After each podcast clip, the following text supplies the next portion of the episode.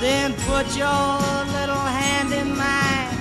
There ain't no hill or mountain we can't climb. Babe. Welcome to Groundhog Minute, the podcast where we celebrate the 1993 classic Groundhog Day, one repetitive minute at a time. I am your host, Sean. And I'm your other host, Dave, and joining us again today, we have special guests Jon and Niall from Bat Minute 89. Welcome. Oh, hey. Yeah, hi. You, do you do you guys want to get nuts? Let's get nuts. nuts! Yeah. Little you guys know that uh, me and Jon are actually caught in our own Groundhog Day loops, and we've actually recorded this episode with you about 17 times already. But I think we're going to nail it this time. I think we'll nail it. This, This time is- we'll get it right. This yeah. is going to be the one. So, hey, Have you uh, ever da- I was going to talk, try to bring back that whole shingles thing from two episodes ago. and I was just going, I was going to say, uh, do you know that Jon has shingles? And I was like, that's horrible. I shouldn't say that. Hey, I'm I'm okay now. You can you can say it. He got better. I did indeed have shingles as an adult. It was horrible. Oh my god. oh, yeah, that's. I hear it's supposed to be something very bad that Is you that, don't is want. that true? Like, I was just joking about. No, I didn't- did. It was Really? it was um because I'm 32 now. Well, I'm 32 in, in a couple of days as of recording, and um, Happy birthday. It was oh thank you. It was about four years ago. Yeah, I had God. shingles. So I knew you then. I don't remember that. I'm really Yeah. sorry now that I made light of your situation. Do you not remember? I went deaf in one ear, right? Oh, that's right, So I went yeah. to the doctor, oh, and this is while I was there, I said, "Oh, and this morning I got this rash," and they were like, "Yeah, you got shingles as well." Oh, so it wasn't the shingles that made you deaf. That was no, like it was separate separate issue. wow. and my boss still said, "Like, are you, are you coming back into work?" it's like, no, no, it's a hospital as well. I'm not coming in. It's contagious. Yeah, you're not right. You're not supposed to go. She was like, "Just, just put, uh, just put long sleeves on. It'll be fine." No. oh, anyway, so the, that was a joke I made that backfired quite drastically. Welcome to Shinglecast. All right. Yes. See, I was I was just gonna say, have you ever danced with a groundhog in the pale moonlight? Oh, mo- most Saturdays. Yes, I'll do often and enjoyably. So Hey, that's what I do with my free time. All right. Well, so welcome back, gentlemen and, and listeners. And we are all back here to talk about minute 41 of Groundhog Day. So in minute 41, Phil is now not only predicting the weather, but he is now predicting the timing of the armored car, the dogs, the conversation between Doris and Felix, and then he goes in for the money. Going for the money. Yeah. And so this is the first indication to me about the scales of time that we're going to be dealing with. As I think I said yesterday, I kind of, the first time through, I kind of got the feeling that maybe this, this Nancy thing all happened in one or two days where he kind of gets the information and works out his pickup line and, and whatever. Maybe that happened quickly, but this is, this clearly shows a lot of time and, and repetitions and planning and the details of everything he knows down to, you know, the, the car passing in front of him as he starts crossing the street. And so Phil is, is turning into, uh, you know, the, the amoral master criminal who is just going to rip off this town of everything that isn't nailed down. I also think it gives an interesting view, like, um, because obviously his previous evening was enjoyable, shall we say? um, his previous run through went well. He had fun, but to me, you you start seeing here as well how maddening this would become, because he knows everything about this day, everything, and I think it's getting to the point where it's not going to be fun anymore. Like he doesn't even seem to relish the fact that he can do this stuff now. He's like, it's boring already. Yeah, uh, now this is I've calculated this has got to be somewhere in the late afternoon because this is after Doris's shift at the cafe. So we, ass- I want to assume this is probably like late before the bank closes, probably around like you know three or four. Um, assuming the cafe closes after lunch, so that'd be like around two, two, two or 3 Um, so yeah, it gets to this point now. It's it- we haven't talked about it in a while, but I'm curious. Like we see Phil, like he's wearing a different shirt. It's a different shirt than his usually, and it's not. It's not tie. He has no tie.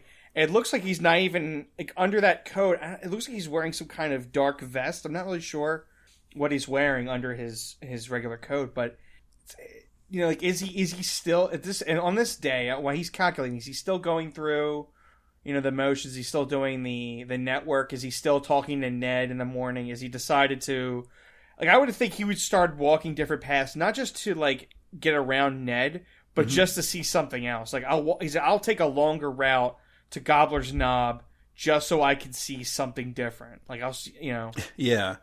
Well, that also gets into the question, and I know it's come up uh, a couple times in the discussion group on on Facebook, and that that's Gobbler's Knob, the Groundhog Minute listeners group, Nice um, of just you know what what's what's the timing and how many days, and, and are we going to talk about that on the show?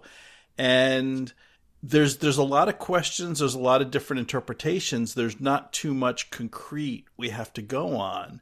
So I've been kind of keeping an unofficial day track going in my notes. And so I have this as the fifth day that we see.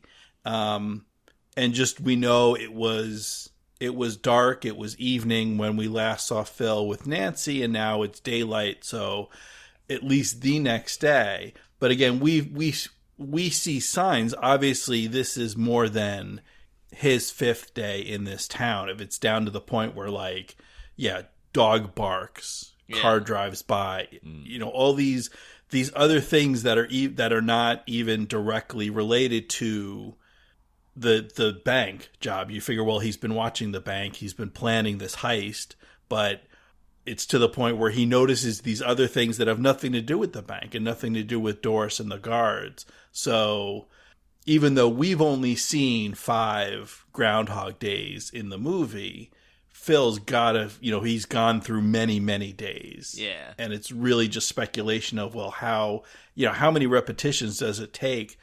Even if he's doing multiple things, like he can be seducing a woman and annoying Rita and stuffing his face at the diner and, and doing different things throughout the day. This only happens once a day. This exchange with Doris and hmm. and the, the the truck and everything and the guard. So yeah. So what what's going on? And then yeah, you get to a point where and and Ramis talks a little bit about this. Harold Ramis in the director's commentary about the the dangers that that Phil is is exposed to that he may not even realize yet. Um, Ramis calls it a, a delightful fantasy, is the phrase he uses to describe this this realization that you can do whatever you want, which sounds really great um, at first, but then you see, yeah you see as you guys are noticing that it kind of it wears you know it wears after a time of like okay I can do these things, but why am I doing everything's going to reset? Nothing really matters. Yeah, he's not he's not getting anything out of it ultimately, is he? It's mm-hmm. a very fleeting kind of high. Mm. Because the next day, if he's achieved anything, it's gone. So yeah, why? It's one of the things too. Like even like is is he just doing this like for like a giddy thrill as well? Because if you know the day is going to reset, I'm assuming like Phil does okay financially. So why not? Why take the risk if you want to go and blow your money on like a fancy car, uh, like an entire freaking table full of pastries and whatnot, like he's done earlier? just go and empty your bank account. But he is he just doing this like I just want the thrill of this like I'm stealing, I'm rob- Yeah. I'm essentially rob- robbing a bank.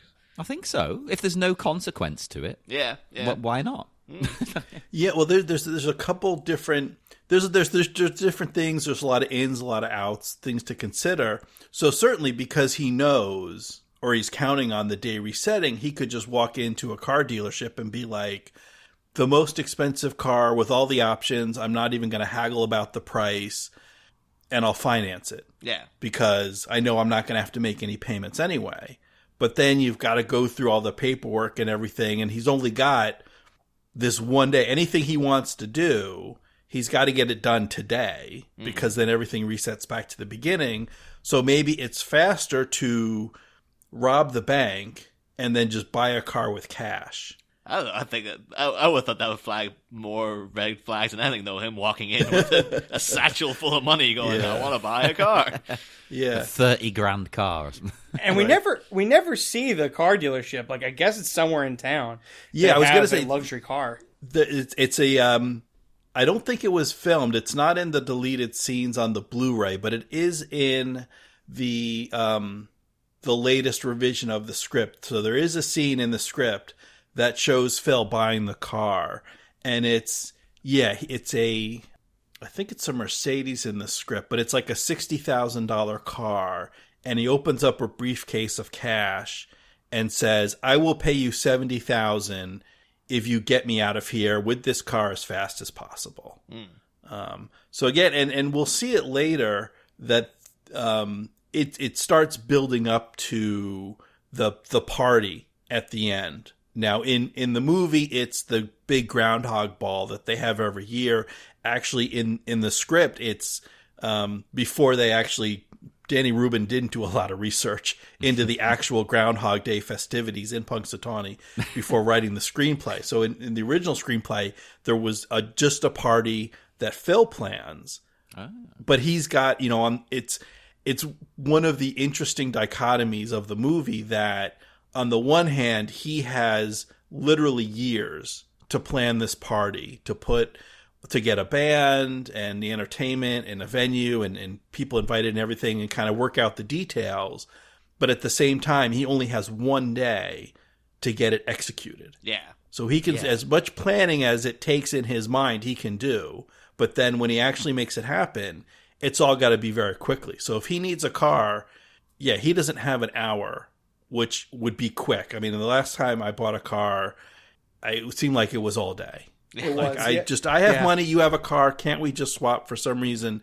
It takes forever. Where if you only have one day and you're like, well, gee, I've got to, you know, I've got to, you know, I've got to hit on this woman that that I've never met before, convince her she knows me, to get her going on a date, and you know, I don't I don't have half a day to spend just arranging transportation kind of thing. Yeah. Although you think of many ways, it'd just be easier to steal the car. like, just like go the, Yeah. the other route and just be like, yeah, Yeah. that'll, that'll save Cut me the middleman. That'll save me that hour. just like I'll just go and Yeah. steal the car. Uh, what I do like here, though, is um, like you were saying that the the original uh, script had you know voiceover, which is now giving me visions of like Mm-hmm. this terrible like the first time the I Got You Babe starts again. All of a sudden, we get like Baba O'Riley starts playing on the soundtrack, and like Phil's voiceover going like, "I know what you're thinking. How did I get here? Didn't I do this day already? Let me tell you my story." and it's been like, "Oh my god, that sounds awful." So you so you've read the first version of the screenplay because that's that's what it pretty much reads like. It reads like this is potentially a good idea, but it needs it needs help. Yeah. But uh what I like here is that it's uh you you're getting everything just by him going dog barks, you know, gust Mm-hmm. of wind. You understand perfectly the situation. You you don't need it explained to you. And uh what I watched recently, which I think you guys said you might do like a like a special on it or something, but I watched the the recent Groundhog Day esque release, Happy Death Day. I don't know if you guys have you actually watched it yet or Not yet, but I think I think we may. I think we. I have not. Yeah, I've I've got it on my list to to watch It's, soon. it's not. It's not bad. Like it's. It's, not like the word. It's like the the the, the main character, like uh, Jessica Rothe. Like she's a great actress. Like she's like I can see her going on to do much better things. But um, it starts off really well, and then towards the end, it starts getting very lazy with its. Hmm. With, and and it, it it does start explaining things. Like like the audience is an idiot. It's ah, explaining things to you, and there's a bit where they have the central conceit in that movie where like she keeps getting killed at the end of the day and she has to find out who the killer is and she believes that as soon as i find out who the killer is that will let me out of the time loop and at one point she's getting closer to a guy in it and then uh, they kind of you know they fall in love. And it's the same thing with you know uh, phil and rita. But uh, at one point she has everything set up to kill the murderer but her you know soon to be boyfriend he gets killed. And uh, so she has the, the murderer dead to rights and she's about to like you know pull the trigger or whatever on him. And you as the audience know like well if she resets the day that guy's going to be permanently dead so you can't do that. And then she the, the film stops to tell you. She physically says if i if i kill this guy now i won't be able to reset the day it's like i know i'm not an idiot movie jesus christ Just in case you weren't paying attention. yeah, it's like I understand that. I've seen Groundhog Day. I understand the premise. Although they do actually name check Groundhog Day at the end. Like they actually have Hey. they got they got Hey. and then they, a thing I thought found even more sort of insulting, particularly because I'm assuming I actually I didn't check who wrote the movie, but I'm assuming it's a probably like a thirty to forty year old white guy. Uh, because at the end it has like the the the nerdy kid say to her, "Oh, it's like you're you've been through like a Groundhog Day," and she's like, "What?" and he's like, "It's like that movie Groundhog Day," and she's like, "I don't I don't know what you're talking about," and he's like, "You know, Oh with uh, with Bill Murray," and she's like, "Who?" And he's like, "You know, Ghostbusters," and she's like, "What are you talking about?" And it's like, "Come on, my seven year old niece." Knows Bill Murray in Ghostbusters. but everybody knows Ghostbusters. This is a portrayal of like, oh, she's a blonde bimbo. She wouldn't know what who Bill Murray is. And it's like people know who people are. All right, he, he- he's Yeah. he's prevalent enough throughout the internet that everyone and their mother and their daughter knows who Bill Murray is. Yeah. I would say don't don't assume anything, but at the same time, I only just found this out preparing for this show that there's a Groundhog Day musical, oh, Oh yes, yeah. Which I really hope you guys are going to look at that. Yeah, no, I, I haven't seen the musical, but I've listened to a couple of interviews with the cast. Um, and it, it sounds good. It sounds like it might be entertaining. They brought in its same. They brought in uh, uh, Danny Rubin, who did the original screenplay for the movie. Um, worked on the play, and and um, what's that guy's name? Tim Minchin. Oh, Is oh, guy? Tim Is Minchin's involved. oh, I know. Tim. Yeah. he was he was a big deal over here for like a while, and then Yeah, yeah. he wrote the Matilda. Yeah, well, we yeah we've we've just got him recently. I, I, I hear he was probably a big a big deal yeah. there for yeah. I think for he, a he wrote that like uh, Matilda musical, didn't he? oh, did Yes. he do that as yeah, well? I think that's Oh. his big. I think that's what what's made him now is that yeah he's the the musical theater guy, whereas we knew him as like Oh. oh that very unfunny musical comedian. But, Yeah, like he was a good musician, but I didn't find him that funny. Yeah. So this is probably a good way to, to channel his um his talent. I think I, I think I have an in, inherent beef with that. Like I don't know if, if if ever I see a comedian come out on stage with like a guitar or something. I'm immediately like, oh no, no, no, no, Oh, no. Just, just tell jokes. Don't try to. I know what you're going to do. It technic on a technical level, you could be a skilled musician, and you, what you're doing might be clever, but it won't be funny. Every time with me, I've never seen a live stage act comedian with a musical instrument singing a comedy song and actually laughed at it. So that's Well, so you you haven't seen Flight of the Conchords? oh, uh, the, the, Oh, I'm going to see them. I would have seen them last week, but Brett broke his hand, so they've had to postpone the gig. Uh, Oh no. I mean, actually, that's that's unfair because well, I mean, Flight of the Conchords is uh, I've not seen them live, but I, I know the show though. I think they can mm-hmm. much like Spinal Tap actually. Like they, Spinal Tap's funny. The, the, that works for me within the context of the movie. But if you're bringing me out to like, I'm here to tell a couple of jokes, and here's a funny song I wrote, and it's like, oh no, no, no, no. But the Spinal Yeah. Tap and Fly the Conchords, they're in character, and they're doing like, Right. this is our, we are pretending that we are Fly of the Conchords, and we are a band from New Zealand, and this is our manager, and all this kind of thing. That works for me. Whereas I don't know, for some reason, live, just like here, here I am, and here's a here's a wacky song I wrote, doesn't gel for me. I don't know. Maybe it's I'm just an old yeah. grudge these Well, days. I, I, I, I kid. I, I, you know, I bring up the, you know, Conchords just to, just to needly be contrarian. I, but I, I agree generally. If I'm, if I'm out, I try to go out and see live comedy as much as I can. And if I'm out there and, yeah, and someone walks out and there's a, there's an instrument, I usually don't expect good things to happen. yeah, yeah. You know, it's usually do the, do the, stick to your comedy. If your music was good, then you'd, you'd be a musician. Yeah. You wouldn't be a comedian. Plus, not to me, like uh, Jermaine's just like, oh, he's like he's like the new villain on Legion now. This is like this is it. That's what him. I'm automatically to me like, yeah, Yeah. him and Aubrey Plaza. That's the whole. That's their whole thing. Wait, I thought he was a good guy. well, I don't know how caught up you are. Uh, well- it seems like he's Yeah. he's yeah stuff stuff has occurred. So Okay. Well, yeah, I, I haven't seen the the season two premiere, so we should probably um, we'll, well, I'll cut short. yeah, just cut cut, Legion cut talk. yeah cut the, that whole section. Don't want no spoilers for Legion. Let's get back to um to to the Groundhog Day. So Phil is yeah is like scoping this out, and I think it calls back to you know the talk about where kind of what is he doing and why is he doing it. And I think we see he kind of at this stage he's engaging or indulging his kind of whims and appetites on a very base level. We saw him in the diner with the table of just all the sweets and pastries and a milkshake for breakfast and, and all that in front of him and just shoving whole pieces of cake in his mouth. And then we saw him um, kind of sleeping around um, socially and kind of you know hitting it off quickly with Nancy, and then he's kind of he's doing the same thing. Like you think, well, gee, if you know you know something's going to happen, you know how a day is going to play out, and you can carry that knowledge from one repetition to another. He could be, you know, he could be saving lives. He could be mm-hmm. curing diseases. He could be making, you know, advances in science and technology. But instead, he's, you know, he's not using his power for good. Yeah. He's using it to, um, to, to rob a bank and get this, you know, this this this poor old man's probably going to get in trouble. These guards. Um, I mean, we don't we don't see the outcome this minute, but it's not heading in a good direction. Yeah, he's uh he's choosing the quick and easy path, like Vader did. Like he's using he's using his power for malignant reasons. He's going to the dark side, basically, and he has to claw his way back to the light. I guess. But is he if there's no consequence?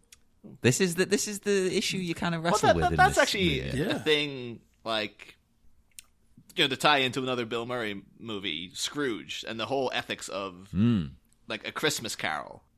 You think you want to convince pe- like the whole even the whole concept of like heaven and hell and stuff is always like do this, be a good person because then you reap the you reap the rewards later on and you know when you die you get to go to heaven or whatever. Whereas you think mm-hmm. that morality should be like you should just be a good person just to be a good person. Like that's just, it's just to help everyone out, just just Yeah. to be for the the sake of of decency. And then in a Christmas Carol, I always I always get that slight vibe of like these ghosts have just terrorized this guy into being nice instead of him actually wanting to be a good person. He's just more like, hey, look how you know when you die, everyone hates you. What what do you think of that? And he's just like, oh my god, it's so, so terrible. I better be nice now. But as uh, yeah, so facing a world without consequences it is kind of like, well, yeah, it's a good, it's a, it's a good, you know, philosophical question to ponder. Like, if you're left with knowing, you know, you've got a completely, uh, you know, atheist view of the world, and you're like, I, I will, nothing will come of whatever I do. How long can you maintain just doing whatever you want until you start, as a person yourself, going, I just need to be better because that's more mm-hmm. gratifying for me internally rather than just like, I'm just gonna go and just you know shove Yeah. a bunch of cakes in my face and rob a bank and all that kind of stuff. Well, plus you'd think probably if this was happening to you, there's something str- you know, it's not normal. This is strange. So you'd probably start to think after a little while in a kind of quantum leap fashion, like maybe the solution to, to breaking this cycle lies in me resolving something or achieving something. Yeah. So you, you, you'd probably start veering into doing good things quite quickly. I think after the first couple of resets, I'd be like, "Hang on a minute, I'm Well, clearly in some philosophical weird nightmare." Yeah. One of the problems is though Phil doesn't have anyone that's going to turn to him and say, "Haven't you seen Groundhog Day?" so no no one can do that for him. Um, Well, hasn't he seen I- Quantum Leap though? He could still learn Yeah. how to do good. Yeah. Quantum Leap. But yeah, I like I, I like what you said there, Niall. I think that's a very good point, and that's one of the things that always bothered me with the Christmas Carol is the turnaround at the end. So like you, they showed so the Ghost of Christmas Future shows um, Ebenezer's grave, and like, well, so what? Did you did he think he was immortal? and I know there's there's a difference, and and I'm getting a little bit older, and there's a difference between knowing humanity is mortal and then when you actually have to face your mortality. That it's it's different in the in the concrete reality of it versus the abstract concept, but still that you know, and this isn't someone who was trying to be popular. So the fact that people didn't like him in death, like he'd be fine. I didn't like you in life. Yeah. So, you know, and I, I would kind of think, and I'm reminded of there was an episode, I think it was The Twilight Zone, the remake in the 80s of Oh, The yeah, yeah. Twilight Zone. There was an episode where there's a time traveler from the future who goes back to Vietnam era United States and is trying to warn the president like this Vietnam War thing is not going to work out. It's just going to end really poorly. And the guy has video from the future and he's showing the all the protests and, and all the stuff that happens home and all the reports about how badly the war goes and eventually the US retreats and says like listen this is a bad path to go down. It's not going to end well. Trying to avoid the war. Mm. And then in the show then the kind of the twist at the end is the president decides well no we just didn't fight hard enough. That so I'm going to send even more troops than I was going to send. I'm going to bomb Vietnam even more than I was going to. That's why we failed. We didn't go far enough. Oh. like I kind of, I, I kind of, it feels to me that would be a more honest ending for Christmas Carol for for Ebenezer to say, well, you know what, you're right. There are all these people that I mistreated, and now that I'm dead, they're fighting over my remains. You know, they're they're fighting over my treasures. So you know what? I'm going to spend all my money before I die, or I'm going to hide it where no one can find it. You know, I'm going to bury all my gold out in the woods. So when I'm dead, no one gets a penny. Yeah. Like that seems like a more likely outcome than he suddenly decides to be good all in one night. At least for Phil, for him to go through that transformation, one, we know it takes more than one night or one day, that it's going to take him years and thousands and thousands of, rep- of repetition of doing the wrong thing for him to learn for himself and to decide on his own, not through threat of torture or death or anything, to decide on his own to start doing yeah. the right thing. And that's also why I feel there's there's a particularly atheist message in this movie that I feel is is is is, is enlightened and refreshing. And I know many people come to it from a religious angle and think that this shows, um, you know, co- sort of religious teachings that eventually Phil turns his life around and, and escapes this loop by service to others, by doing good for others. But I, I, one of the things I point at, look at is that there's no promise. No one come. There's no genie that says, you know, as soon as you're good enough, this loop is going to end. Or if you do things for other people, if you become self selfless, then you escape this loop. There's no promise of hmm. that. Again, The only promise is is that like you know if you if you live a good life, you'll you'll live a good yeah. life. Ag- That's the only promise there is. Again, actually, like, even thinking again about like you know considering how many years or whatever he's supposed to be in this loop, it could almost be the, the thing of like insta- institutionalization. When he gets out, like mm-hmm. really can be like she she's there the next morning. He's just be like, what? What the hell is happening? and then it's like, all right, you're Yeah. you're free of the time loop, and he just might be like, I don't want to be free of the time loop. I've Yeah. I've, I'm used to it now. I can't go. I, like, it's gonna be you know Shawshank Redemption ending where he's just like gonna just completely like I just can't cope with this outside world anymore. Like Oh my god, no, Phil that would be a was great here. film. That'd be an amazing movie. If he finally breaks the loop and then he can't adjust. yes, I- I- I'm, I'm saying Yeah. that I would I would really like just you know not an outright sequel to Groundhog Day, but to do someone to do that and then actually have.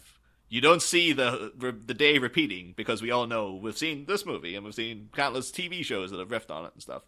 But to mm-hmm. actually just do what happens next, how do you adjust to life outside the loop and stuff? Maybe I'm give, I should be giving away this idea. This could be like my my hit novel that like you know that I, I should I could be writing here in the corner. Like so, cop that idea copyright Niall McGowan. Okay, well, yeah, yeah. The, I think it's a great idea of what, yeah, that adjustment period. What's it like after this? But gonna write the great American novel. I'm gonna call it Billy and the Time Looposaurus. So Oh, that's a that's a good. reference. anywho, yeah. Anywho, so the the last thing I had, the last little note I think, particularly for minute forty one that I had is is the score.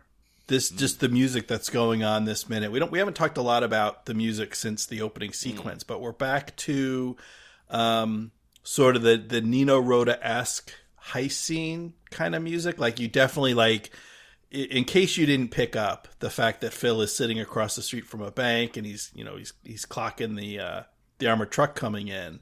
There's also heist music that just lets you know like uh oh heist going on something's happening and I like that. it's a bit too. I thought it was a bit too zany for my for my liking, but that's uh, that's just me. All right, I, I'm I'm a fan. I liked it. I thought it worked. Yeah, it is light. I mean this isn't this isn't Heat. Oh my god! This- yeah, it's not- that would be amazing if he had a bank robbery like Heat that. It's just out of the blue, and then the rest of the movie is exactly It's like the the same whole as it is morning now. he's been like hiring all these other guys to come in and getting all these like machine guns and stuff ready for this huge shootout. but with the same music. yeah, yeah. Don't change anything else. Oh. Um, but yeah, so how about you guys? So anything else for for minute forty one? Dave? Yeah, I, I, the only one I ask is that when you get a close up of the back of the uh, the van, it looks like there's a driver still in the front seat, and I guess he doesn't look in the rearview mirror at Phil. Maybe Yeah, he's, there's definitely a guy there. Yeah. Yeah, well, because they both don't both the guards get out of the the right side, like the passenger side. So there's a yeah. So Yeah, you, you say the passenger side, not here. for for for, for the folks in the state. So so they so the two guards that get out both get out on the same side, and it looks like there's a yeah there's a third driver that stays in, and I mm. guess that guy just never looks back. Yeah, that could be like that was attempt, you know, thirty-seven was Phil got the bag and the guy saw him and he's like, all right, tomorrow there's a guy there. I'll look out for when he's not looking, and that'll be that mm. exact moment. That's that's when I'll I'll get the bag. I, I was curious if like when he counts the car, if at some point he was walking over and he got hit by the car, not killed, but like clipped by the car, and then Just the rest kind of winged. Yeah, and then the rest of his day was like dealing with that driver and like a, the bad elbow and knee that it gave him, and like he's got to like Right. see, he's got to see maybe like the only doctor that would see him is the Harold Ramis doctor, and and uh, he's like, "Oh, you should be better in a few weeks." You know, the whole time Phil's just like saying. All right, all I gotta do is just go to bed tonight, and it's gonna wake up. You know, I'm gonna wake up tomorrow, and the, the wound won't be uh, there. Uh, or the doctor sends him to a psychiatrist again. He's like, "Oh, so you why can't you walk? Oh, the car hit your knee. I see. Well, you know what you need." we, we we talked about this earlier the phantom pain theory that like that phil's brain he's mm-hmm. remembering things but his body doesn't it's like a reverse thing where it's like Right. anytime i said like him stepping in the puddle the only reason he doesn't ever remember to step in the puddle is that like his he doesn't his brain or his his foot isn't giving him the registration of remember when he stepped in the ice cold uh, uh, um, uh, you know what do you call it um, uh, pothole. a Yeah. pothole of water. His, so his foot's not telling his brain that so his brain's not. So he has to actively think and remind himself not to step in it because his foot's not reminding him. And, and it's the same thing as he could like kind of wake up at first and like his like he thinks his knee hurts, but then he goes, "No, my all right, my knee doesn't hurt." Like it's the same thing. It's just that like he has the memory of the pain, but his body doesn't. It's a weird. It'd be a weird phantom pain to Yeah, have. yeah. Only th- uh, I've, I've got the people who listen to Bat Minute will be familiar with uh, what I'm about to do. Is that Oh um, God, where's this going? because we had a we have a habit on Batman of trying to link every every given actor ever back to Batman somehow, and everyone in this scene can be linked back to Batman. So because Hey. we get uh, Herman, one of the guys, played by someone called C.O. Erickson, who was uh, amongst other things he was the production manager for Is Paris Burning, but surprisingly not its sequel, Paris is Burning. Uh, um, but no, he was also he worked on Chinatown and Ironweed, which obviously both feature Jack Nicholson. And Ironweed was actually the film Jack Nicholson made before Batman, like straight away, just straight beforehand. Ah. Uh, then we get obviously Doris Robin Duke was in Multiplicity, which just had far too many Michael Keatons in it. you can't have too There's many. no such thing. Yeah. And also, I noticed as well. Like, apparently, Sean, I thought it'd be a bit- maybe you pointed this out already, but because she was in Saturday Night, Saturday Night Live for uh, a, a couple of years, and apparently one of the last episodes she was in, the guests were Barry Bostwick and Spinal Tap. So there you go. Yeah. Oh. Uh, I had not pointed that out, but yeah, thank you for. uh, but then, mentioning uh, yeah, the other fellow, Felix, uh, Chet Dubo Dubowski, he's only been in two things: this and Stranger Than Fiction. But Stranger Than Fiction features Maggie Gyllenhaal, who of course was in The Dark Knight, Batman again. So, With Batman. Hey. and, uh, I will, It's all and as I did allude to, I had something on um, what's her name from the other minutes. um, not not Rita, the other the other Nancy. Nancy? There you go. Yeah, it's happened to me now. Jesus. yeah, Ma- Marita Marina Geraghty. Um, beyond being, as Jon said, you know, obviously Frasier and Seinfeld, and people are wondering who she was was in Seinfeld because I went and watched the episode. She's the episode where Jerry's dating a woman and he finds out that Newman dumped her, and he just can't. He just can't be with her now, knowing that Newman rejected her. That's that's that's who that that's who she is. Yeah. Uh, but she was also in the hit one season uh, TV show Miss Match with Alicia Silverstone, who of course was Batgirl in Batman and Robin, who then went on to be in just the last year, The Killing of a Sacred Deer with Nicole Kidman, who's in Batman Forever. It's just, just oh my so many God. loops within loops here. But you guys, you guys You remember so Miss Match? That was Wow. like ten years ago. This was like Alicia Silverstone's back. This is this show's gonna be huge. And then nothing. One season, Alicia Silverstone is now vanished without a trace again. So Oh, it's a shame. It's a shame. I think she needs It is a shame. a I like comeback. Alicia Silverstone. Oh, I still like her, but you know, you just don't see her as much. But Yeah. Well, I think she's got something coming out. Um, I saw her in a, a promo or a commercial. it's something. Miss Match season two But, is uh, finally coming.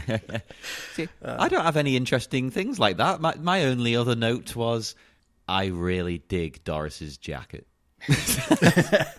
like, I is it denim? What the, The- hell yeah, is that? Yeah, it's like an acid wash denim jacket. Oh, heck yeah. That was, beautiful, uh, and I hate denim. you only think you you just haven't found the right you haven't found the right denim, Jon. you haven't found the right, right I- denim yet. I haven't felt the right denim against my skin. Although I think I've been on other shows where like I can't remember where it was, but I remember I I hate jeans. I refuse to wear jeans because I hate the feel of denim on the skin. So like that's a a hard and fast rule of things that I don't like is ketchup and denim, which always gets me into like you know conversational holes where people are just like, "Wait, stop everything, what?"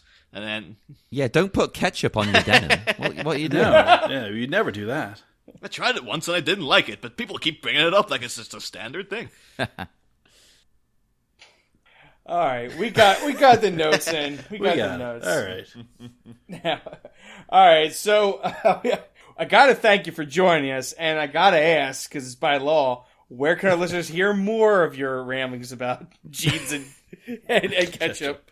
Oh god, well you, you can hear us ramble about far more than that. Uh, uh, sometimes it's Batman related. Occasionally, Only we will talk tangentially is it ever Batman. is it ever Batman related. Yeah, you know, if you want the generic chat with a bit of Batman in there, then look us up, Bat Minute eighty nine. Uh, we are on Facebook at the Bat Minute eighty nine Listeners Society. That's probably the, the best, most fun place you can you can join us. Uh, or, or send us a tweet at Bat Minute eighty nine as well. And we're we're all over the place. We're on iTunes and whatnot. Thank you very much. Um, uh, let's see, Sean. Let's see. Uh, we're, we're we got have our uh, our listeners join us. Yeah, we got we got GroundhogMinute.com, Gobblers Knob on Facebook. Uh, that's the Listener Society. We got at Groundhog Minute on Twitter and groundhogminute at gmail.com. Right? I covered it all? There you go. All right. That's the, the, the major points. So, thank you, Dave. Thank you, Jon and Niall. And thank you, listeners. So, that is it for us, and we will see you tomorrow, if there is one. your hair's too long, cause I don't care with you, I can't go wrong.